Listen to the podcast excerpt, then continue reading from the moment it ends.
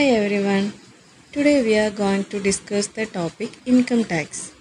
The income tax was firstly introduced in India for the first time in eighteen sixty by Sir James Wilson for meeting the loss due to military mutiny eighteen fifty-seven.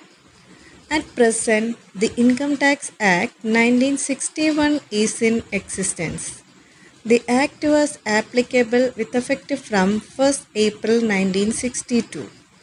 The Income Tax Act nineteen sixty-one applies to the whole of India, including Jammu and Kashmir.